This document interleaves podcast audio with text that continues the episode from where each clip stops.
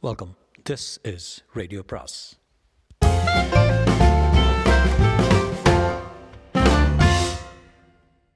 அனைவருக்கும் முன்பு வணக்கம். சுஜாதாவின் மற்றொரு சிறுகதை. சிறுகதையின் பேர் மெல்லிசை. மெல்லிசை.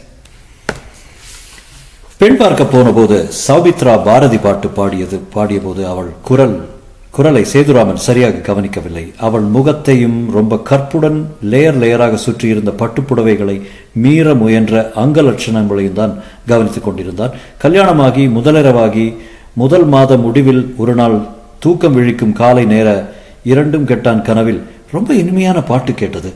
கிண்ணறர்கள் யாராவது ஓசைப்படுத்துகிறார்கள் என்று நினைத்து எழுந்தபோது பாட்டு நிற்கவில்லை. சௌமித்ரா பாத்ரூமில் பாடிக்கொண்டிருந்தாள்.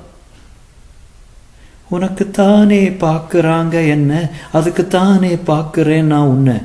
பல் தேய்த்து கொண்டே சினிமா பாட்டா? என்றான். இல்லை நாட்டு பாடல். எங்கே கத்துண்ட? எங்கள் அப்பா தமிழ் ஸ்காலர் நன்னா பாடுற? சின்ன வயசுலேருந்தே பாடுவேன். எங்கள் அக்கா என்னை விட நன்னா பாடுவா. கல்யாணம் ஆனப்புறம் நிறுத்திட்டா. இன்னும் கொஞ்சம் பாடு. வெக்கமாக இருக்கு. எங்கிட்ட என்ன வெக்கம்? இல்லை பாட்டு வெக்கமாக இருக்கும் பாட என்ன தவிர வேற யார் இருக்கா? என்று அவளை வளைத்து பிடித்து முகத்தருகில் கொண்டு வந்து வாசனை பார்த்தான். கல்யாணமான புதுதில் இந்த மாதிரி ராட்சத்தனமான ராட்சசத்தனமான காரியங்கள் எல்லாம் காதலோடு சேர்த்தி கோணல் கிராப் எடுத்து குங்கும கலர் போட்டு விட்டார் கோணல் கிராப்பினாலே குடும்பத்தை நான் மறந்தேன். பியூட்டிஃபுல் நாட்டு பாடலில் இவ்வளோ இருக்கா? சவு நீ இத்தனை என்ன பாடுவேன் நான் எதிர்பார்க்கவே இல்லை. கல்யாணத்தில் இது ஒரு பெரிய போனஸ் மை காட் ஒரு பொண்ணு அழகாக இருந்தா இருந்தே ஆளாசத்துறா இப்படி பாட்டு வேற பாடின சான்ஸே இல்லை என்றான். வெட்கப்பட்ட போது கன்னத்தில் பாய்ந்த ரத்தத்தை ரசித்து உன்னை யாராவது மெல்லிசைக்காரங்க சினிமாக்காரங்க பார்த்தா தட்டின்னு போயிடுவா அதெல்லாம் வேண்டாம் என்றான். ஒவ்வொரு முறை ஆஃபீஸ் திரும்பும்போது குளிக்கும்போது பூஜையின் போது என்று அவள் மெல்லிசை கேட்டுக்கொண்டே இருக்கும். புதிதாக மலர்ந்த பூ லேசாக வாசனை அடிப்பது போல அவள் பாடல் வரிகள் உள்ளத்திலும் உடலிலும் குறுகுறுக்கும் போது ஒரு குற்ற உணர்ச்சியும் தோன்றும். இவ்வளோ அழகாக பாடுகிற திறமையை வீட்டுக்குள்ளேயே ஒழித்து வைத்திருக்கிறாளே. ஒரு முறை ராஜரத்னத்திடம் சொன்னேன். சொன்னான் அவருக்கு தெரிந்த கசினோ யாரோ பள்ளி பிள்ளைகளுக்கு கயர் குரூப் காயர் குரூப் என்று வைத்திருக்கிறார்களாம். வீட்டில் சும்மா உட்கார்ந்ததற்கு பதில் கார்ப்பரேஷன் பள்ளிகளில் சப்சிடி கிடைப்பதாக சொன்னார்கள். அதற்கு ஆடிஷன் டெஸ்ட்டுக்கு வர சொன்னார். சேதுராமன் லீவ் எடுத்துக்கொண்டு சௌமித்ராவை அழைத்து சென்றான். நெஞ்சில் உரமும் உரமுமின்றி பாடினாள். தலைமையில் உதிர்ந்து ஜிப்பா போட்ட ஒருவர் ஹார்மோனியம் வாசிப்பதை நிறுத்திவிட்டு நிஷ்டையில் போல கேட்டார். மார்க்கல் என்ன வாய்ஸு கொஞ்சம் எம்எஸ் கொஞ்சம் லதா கொஞ்சம் ஜானகி எல்லாமே இருக்கு. சௌமித்ரா சேதுராமனை பயத்துடன் பார்த்தான்.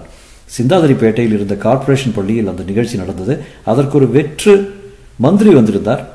அத்தனை பாடல்களின் நடுவில் சௌமித்ரா பாடிய பாட்டை ஞாபகம் வைத்துக்கொண்டு அவருக்கு தெரிந்த ஒரு நண்பரிடம் சொல்லியிருந்தார். ஒரு நாள் சாயங்காலம் சேதுராமன் ஆபீஸ்ல திரும்பின போது ஒரு மாருதி வேன் காத்திருந்தது. ஒருவர் அவன் ஸ்கூட்டரை பார்த்ததும் இறங்கினார். மிஸ்டர் சேதுராமன்? ஆமா. நைஸ் மீட்டிங் யூ நான் Parthasarathy best cultural association president இன்னைக்கு பள்ளியில் உங்கள் மிஸ்ஸஸ் பாடினது எல்லாரையும் கவர்ந்துருக்கு. பிளைண்ட் ஸ்கூலுக்கு ஒரு பெரிய பர்ஃபார்மன்ஸ் வச்சுருக்கோம். எங்கள் லீடிங் ஃபீமேல் பாடகி மலேசியா போயிட்டாங்க. அதனால் ரெண்டு நாள் ரிஹர்சல் வந்தால் போதும். என்ன பாட்டு?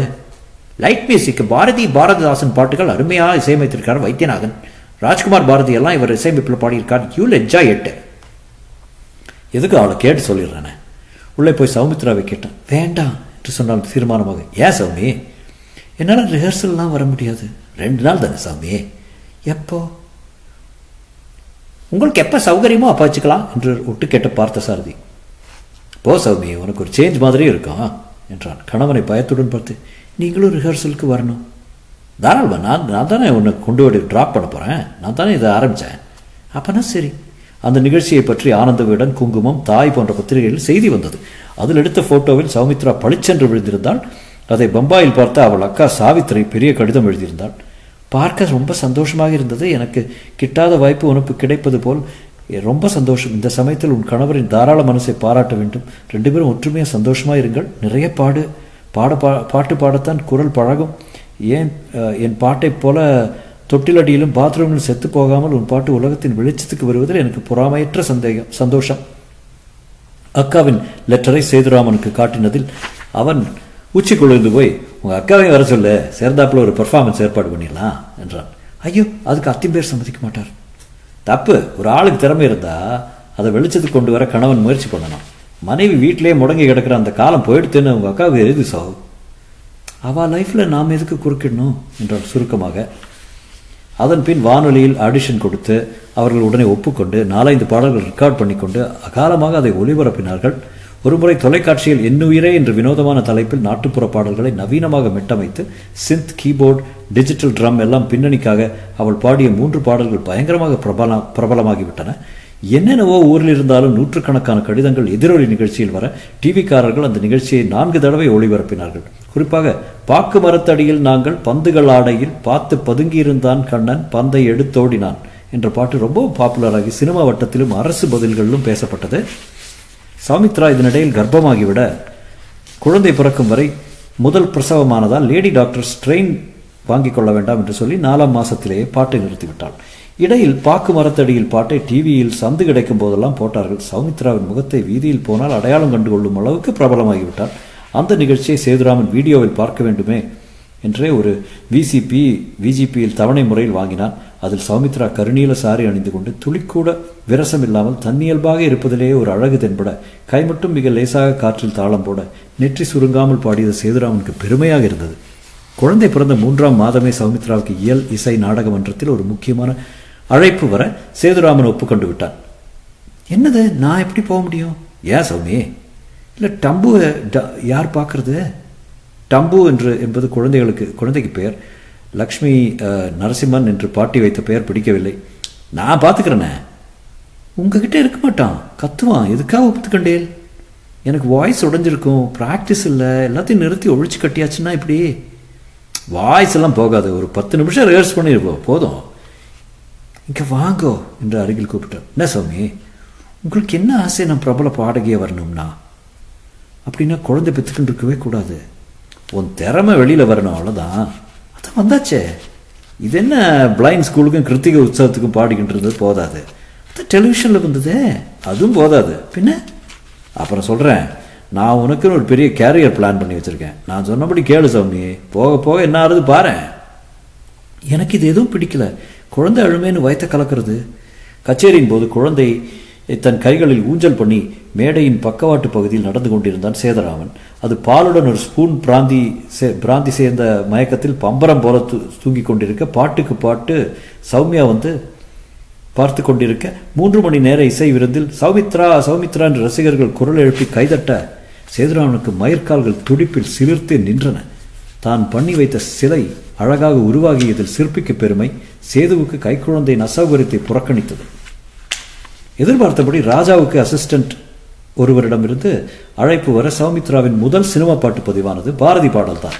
ஏட்டையும் பெண்கள் தொடுவது தீமை என்று எண்ணி இருந்தவர் மாய்ந்து விட்டார். வீட்டுக்குள்ளே பெண்ணை பூட்டி வைப்போம் என்ற விந்தை மனிதர் தலை கவிழ்ந்தார் பிரசாத் பதிவு கூடத்தில் ஸ்டீரியோஃபானிக் இசையில் அந்த வரிகள் சேதுராமனும் சௌமித்ராவும் கேட்கையில் அவள் கைவிரல்கள் அவள் உள்ளங்கையில் அழுந்தின. திரும்பி பார்க்கையில் சௌமித்ராவின் கண்ணில் கண்ணீர் பளிச்சிட்டது. உங்களை உங்களை என்று ஆரம்பித்தவள் மேலே வார்த்தை கிடைக்காமல் தடுமாறினாள். பல பேர் கங்க்ராச்சுலேஷன் சொன்னார்கள். கையில் டம்புவை வாங்கி கொண்டு டாக்ஸியில் ஏறும்போது நரேஷ் வந்து மம்மி நீங்கள் நல்லா பாடினீங்க என்றான். டாக்ஸி புறப்பட்ட போது என்ன சௌ என்னவோ மாதிரி இருக்க? என்றான் சேதுராமன். அந்த நரேஷ் பாருங்க என்ன மாமின்னா யார் அவன்? அவனும் பாடுறான். பிரபலமாக இருக்கானா ஆமாம் சமீபத்தில் ரெண்டு ஹிட் ஆகிடுது என்ன திமிர் பாருங்க மாமியா மாமி. உங்கள் கூட நாளைக்கு ரெக்கார்டிங்கில் இருக்காப்புல இருக்கேன் ஆமாம் நான் எப்படி அப்படி வயசானவளாக இருக்கேனா? சின்ன பையன் போனால் போகிறது கையில் குழந்தை வச்சிருக்கலாம் மாமியா. இதுக்கு போய் ஏன் புலம்புற? நீ எனக்கு மாமி இல்லை என்று அவளை நெருங்கினான். குழந்தை கண் விழுத்து அழ ஆரம்பித்தது. இதை இனிமேல் க்ரஷில் விட்டுடலாம் ஸ்டுடியோவில் ரொம்ப அச அசௌகரியமாக இருக்குது ஒரு சமயம் ஏன் தான் பெத்துண்டோமோன்னு இருக்கு அதனால் பரவாயில்ல நாளைக்கு நான் வீட்டிலேயே இவனை வச்சுக்கிறேன். ஹீஸ் அ டிலைட் என்னடா நீ ஸ்டுடியோவுக்கு போயிட்டு வா.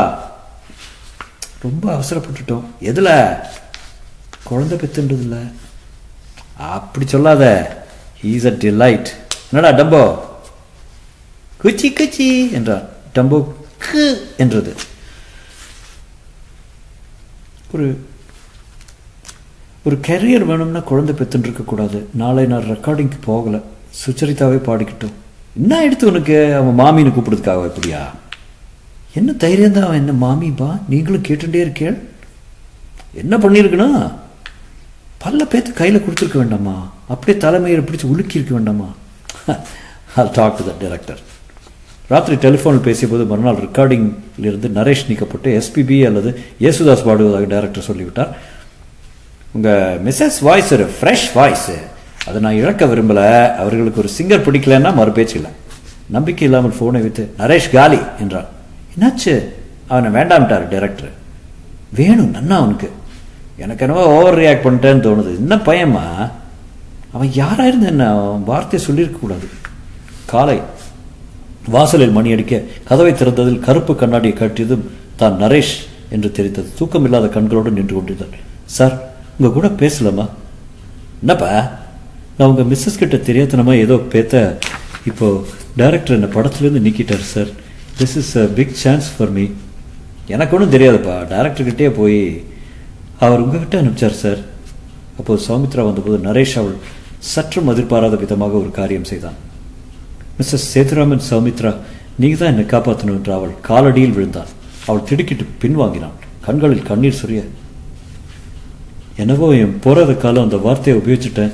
என் தப்பு. இப்போ கெரியரே உங்கள் கையில் இருக்கு. நீங்கள் நிராகரிச்சா நான் ஒழிஞ்சேன். ப்ளீஸ் என்னை மன்னிச்சுக்குங்க. என் வாய் கொள்ளி வாய் வச்சுட்டு சும்மா இருக்க முடியாது. ப்ளீஸ் சாரி சாரி சாரி என்னை இந்த மாதிரி டிஸ்ட்ராய் பண்ணாதீங்க சௌமித்ரா ப்ளீஸ் சௌமித்ரா பின்னால் வாங்கி எழுதுங்க நரேஷ் என்னது? ஒரு ஆம்பளை இப்படி கெஞ்சுறது நல்லா இல்லை. சௌமித்ரா உங்களுக்கு தெரியாது நான் அந்த ஸ்டேஜுக்கு வரப்பட்ட பாடு. எத்தனை வாசலில் காத்திருந்து எத்தனை ஞான சூன்யங்களுக்கு பாடி எத்தனை பேருக்கு லஞ்சம் கொடுத்து ராஜாவுடைய ஒரே கடைக்கன் பார்வை கிடைக்கணுங்கிறதுக்காக கையில் மோதிரத்தையும் பெஞ்ச் நாற்காலியும் விற்று இப்போ தான் ஒரே ஒரு பிரேக் கிடச்சிருக்கு. நான் டேலண்ட் உள்ளவனா இல்லையான்னு இப்போ பாடி காட்டுறேன் கேளுங்க. ப்ளீஸ் சௌமித்ரா ப்ளீஸ் என்று. கண்ணாடி பளபளக்க என்று துவங்கும் பாடலை பாடினான். சௌமித்ராவுக்கு சிரிப்பாக வந்தது. பாடி காட்டணும்னு அவசியம் இல்லை. நரேஷ் கணவனை பார்த்தான் சேது போனா போறது? என்று சைகை கேட்டான் நரேஷ் நிம்மதியாக வீட்டுக்கு போங்க. என்னால் உங்கள் சான்ஸ் பாழாகாது. என்ன சௌமித்ரா? ஆமாம் என்றாள். நரேஷ் சேதுராமனின் கையை பற்றி கண்ணில் ஒத்தி கொண்டான். அவன் போனதும் எனக்கு இந்த மாதிரி பொம்மநாட்டி மாதிரி அழகுறாளை பார்த்தாவே பிடிக்கல. மணிக்கட்டில் அவன் கண்ணீர் நெருப்பு மாதிரி இருந்தது சாமி. டாக்டர் ஃபோன் பண்ணி சௌமித்ராவுடன் பேச விரும்பினார். உங்களுக்கு எதுவும் ஆட்சேபம் இல்லை தானே? இல்லை சார். பையன் இப்போ எங்கள் கூட தான் நின்றுட்டு இருக்கான். பரவாயில்ல சார். ஃபோனை வைத்ததும் சேதுராமன் அவனை கண்கொட்டாமல் பார்த்து இத்தனை செல்வாக்குள்ள பாடகிய நீப்பா? என்றான். எல்லாம் உங்களால் தான். நான் பாட்டுக்கு பாத்ரூம்குள்ளே பாடிட்டு இருந்தவளை பெருமாள் மேடையில் பாடிட்டு இருந்தவளை இப்போ அம்பலப்படுத்தி நீ எங்கெல்லாம் போக போகிற பாரு? அவன் சொன்னதற்கேற்ப கண்ணாடி பளபளக்க பயங்கர ஹிட் ஆகி சௌமித்ரா நரேஷ் இரண்டு பேருமே பெயர் வாங்கி கொடுத்தது. மலேசியா மொரிஷியஸ் எல்லாம் போக அழைப்பு வந்தது. கடிதங்கள் கடிதங்கள் என்று பதில் சொல்ல எழுத சாத்தியம் இல்லாமல் உங்கள் கடிதத்துக்கு நன்றி. உங்கள் போன்ற ரசிகர்களின் ஆதரவு இருக்கும் வரை என் உற்சாகம் குறையாது என்று ஒரு அச்சடித்த பூ போட்ட கடிதம் அனுப்ப வேண்டியிருந்தது எல்லாருக்கும். மலேசியா மொரிஷியஸ் பயணத்துக்கு சேது சௌமித்ரா குழந்தையுடன் போக டிக்கெட் வாங்கிவிட்டார்கள். அப்போது டம்புவுக்கு ஜுரம் வந்து பீடியாட்ரிஷனிடம் கொண்டு போன போது அடிக்கடி ஜுரம் வருகிறது. இரண்டு மூணு நாள் அப்சர்வேஷனில் வச்சு விட்டு அதுக்கப்புறம் தான் மருந்து என்று சொல்லிவிட்டார். டாக்டர் ஒரு சின்ன பிரச்சனை. என்ன? நாங்கள் மலேசியாவுக்கு போகணும். எப்பா நாளைக்கு எதுக்கே? ஒரு மெல்லிசை ட்ரூப்போட பாருங்க உங்களுக்கு மெல்லிசை ட்ரூப் முக்கியமா குழந்தை ஹெல்த் முக்கியமா? சௌமித்ரா சேதுவை பார்த்தாள். அவள் முகத்தில் ஏமாற்றம் தெளிவாக எழுதியிருந்தது. கேன்சல் த ட்ரிப்பு நெக்ஸ்ட் என்றார் முசட்டு டாக்டர். வெளியே வந்த பின் ஒரு ஹோட்டலிருந்து ஃபோன் பண்ணான் டேரக்டருக்கு ஐயோ என்ன சே என்ன சேது இப்படி ஒரு இடியை போடுறீங்க? அட்வான்ஸ் வாங்கியாச்சு ரிஹர்சல்லாம் செட் ஆயிடுச்சு. சமித்ரா வரலன்னா அந்த கல் ஒரு அங்கே கல் ஒரு பட்டறையே ஆரம்பிச்சிடலாம். அந்த அளவுக்கு வந்து விழும். இல்லைங்க குடம்பு உட- குழந்தைக்கு உடம்பு சரியில்லை. மலேசியாவில் இல்லாத டாக்டரா? ஏரோப்ளேனில் வேணும்னா டாக்டர் அழைச்சிட்டு போகலாம் வந்துடுங்க இந்த கொட்டுவாயில் கொட்டுவாயில் மாட்டேன்னு சொன்னால் நான் இனிமேல் ஃபீல்டில் தலையை காட்ட முடியாது. உங்கள் மனைவி தாங்க ஷோகே ஸ்டாரு சினிமா ஸ்டாருங்க இல்லை. நரேஷ் வரானே அவன் இல்லை நான் இல்லை சௌமித்ரான்னு பெரிய எழுத்தில் மலேசியா பேப்பரில் ஒரே ஒரு வார்த்தை தான் விளம்பரம் கொடுத்துருக்காங்க. வேறு எதுவும் இல்லை. எப்படி கேன்சல் பண்ண முடியும்? காரில் காத்திருந்த சௌமித்ராவிடம் வந்தபோது அவள் ஏண்டா என் பிராணனை வாங்குறதுக்குன்னே வந்து வச்சிருக்கியேடா? என்று கேட்டதற்கு குழந்தை அவள் முகத்தை கீறி வலிக்காமல் அடித்துக் கொண்டிருந்தது. சௌமி ஒன்று பண்ணலாம். டைரக்டர் மாட்ட மாட்டவே மாட்டேன்ட்டாரு. டூ மச் அட் ஸ்டேக்கு நான் அம்மாவை தந்தி அடித்து வரவழைக்கிறேன். அவகிட்டே இருப்பான். நீ மட்டும் போயிட்டு வந்துரு. நான் லீவ் எடுத்துட்டு ஒரு வாரம் சமாளிச்சிடறேன். நான் தனியாவா? ஆமாம் கொடுத்த வாக்கை காப்பாற்றணும் சாமி இந்த லாஸ்ட் மினிட்ல கேன்சல் பண்ணக்கூடாது. ஏன் தான் அதில் மாட்டி மாட்டிட்டோமோன்னு இருக்கு ச்சே எதில்? எதில் என்று அவள் சொல்லவில்லை. உங்கள் அம்மாவில் சமாளிக்க முடியுமா? கண் பார்வை எவ்வளோ போகாதே ஏற்கனவே நான் பாடுறது அவளுக்கு பிடிக்கல. கரிப்பா நான் சமாளிக்கிறேன் சாமி நீ போயிட்டு வா. அந்த நரேஷ் கடங்கார வேற வர்றான். அவனை கண்டாலே பிடிக்காது எனக்கு. அவன் கூட நீ பேசவே வேண்டாம் சாமி. பாடிட்டு ஹோட்டல் ரூமுக்கு வந்துரு. பிரபா வர்றால அவகிட்ட சொல்லி வைக்கிறேன். யூல் என்ஜாய் இட்டு டம்புவை பற்றி கவலைப்படாத நான் சமாளிச்சுக்கிறேன். எனக்கு என்னவோ மேல் கொண்டு பேச வேண்டாம். போகிறேன் அவ்வளோதான் உங்களை எப்படி நான் வந்து என்று நாத்தழுத்தழுக்க ஆரம்பித்தவனை கன்னத்தில் ஒரு அதுக்கெல்லாம் இனிமேல் பேச்சே கிடையாது. என்றான். மீனம்பாக்கத்தில் டம்போ அம்மாவுக்கு டாட்டா காட்டாமல் அழுதான். அவள் கூலிங் கிளாஸ் எல்லாம் போட்டுக்கொண்டு லவுஞ்சிலிருந்து சருக்கல் படியில் ஏறி டிபார்ச்சர் பகுதிக்குள் சென்று மறையும் வரை பார்த்து கொண்டிருந்தான் சேதுராமன்.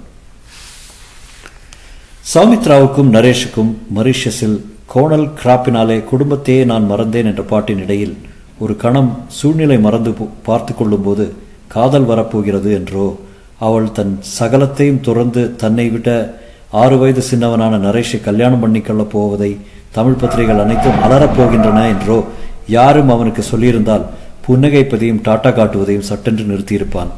டம்போ தான் அழுது கொண்டிருந்தது. மற்றும்.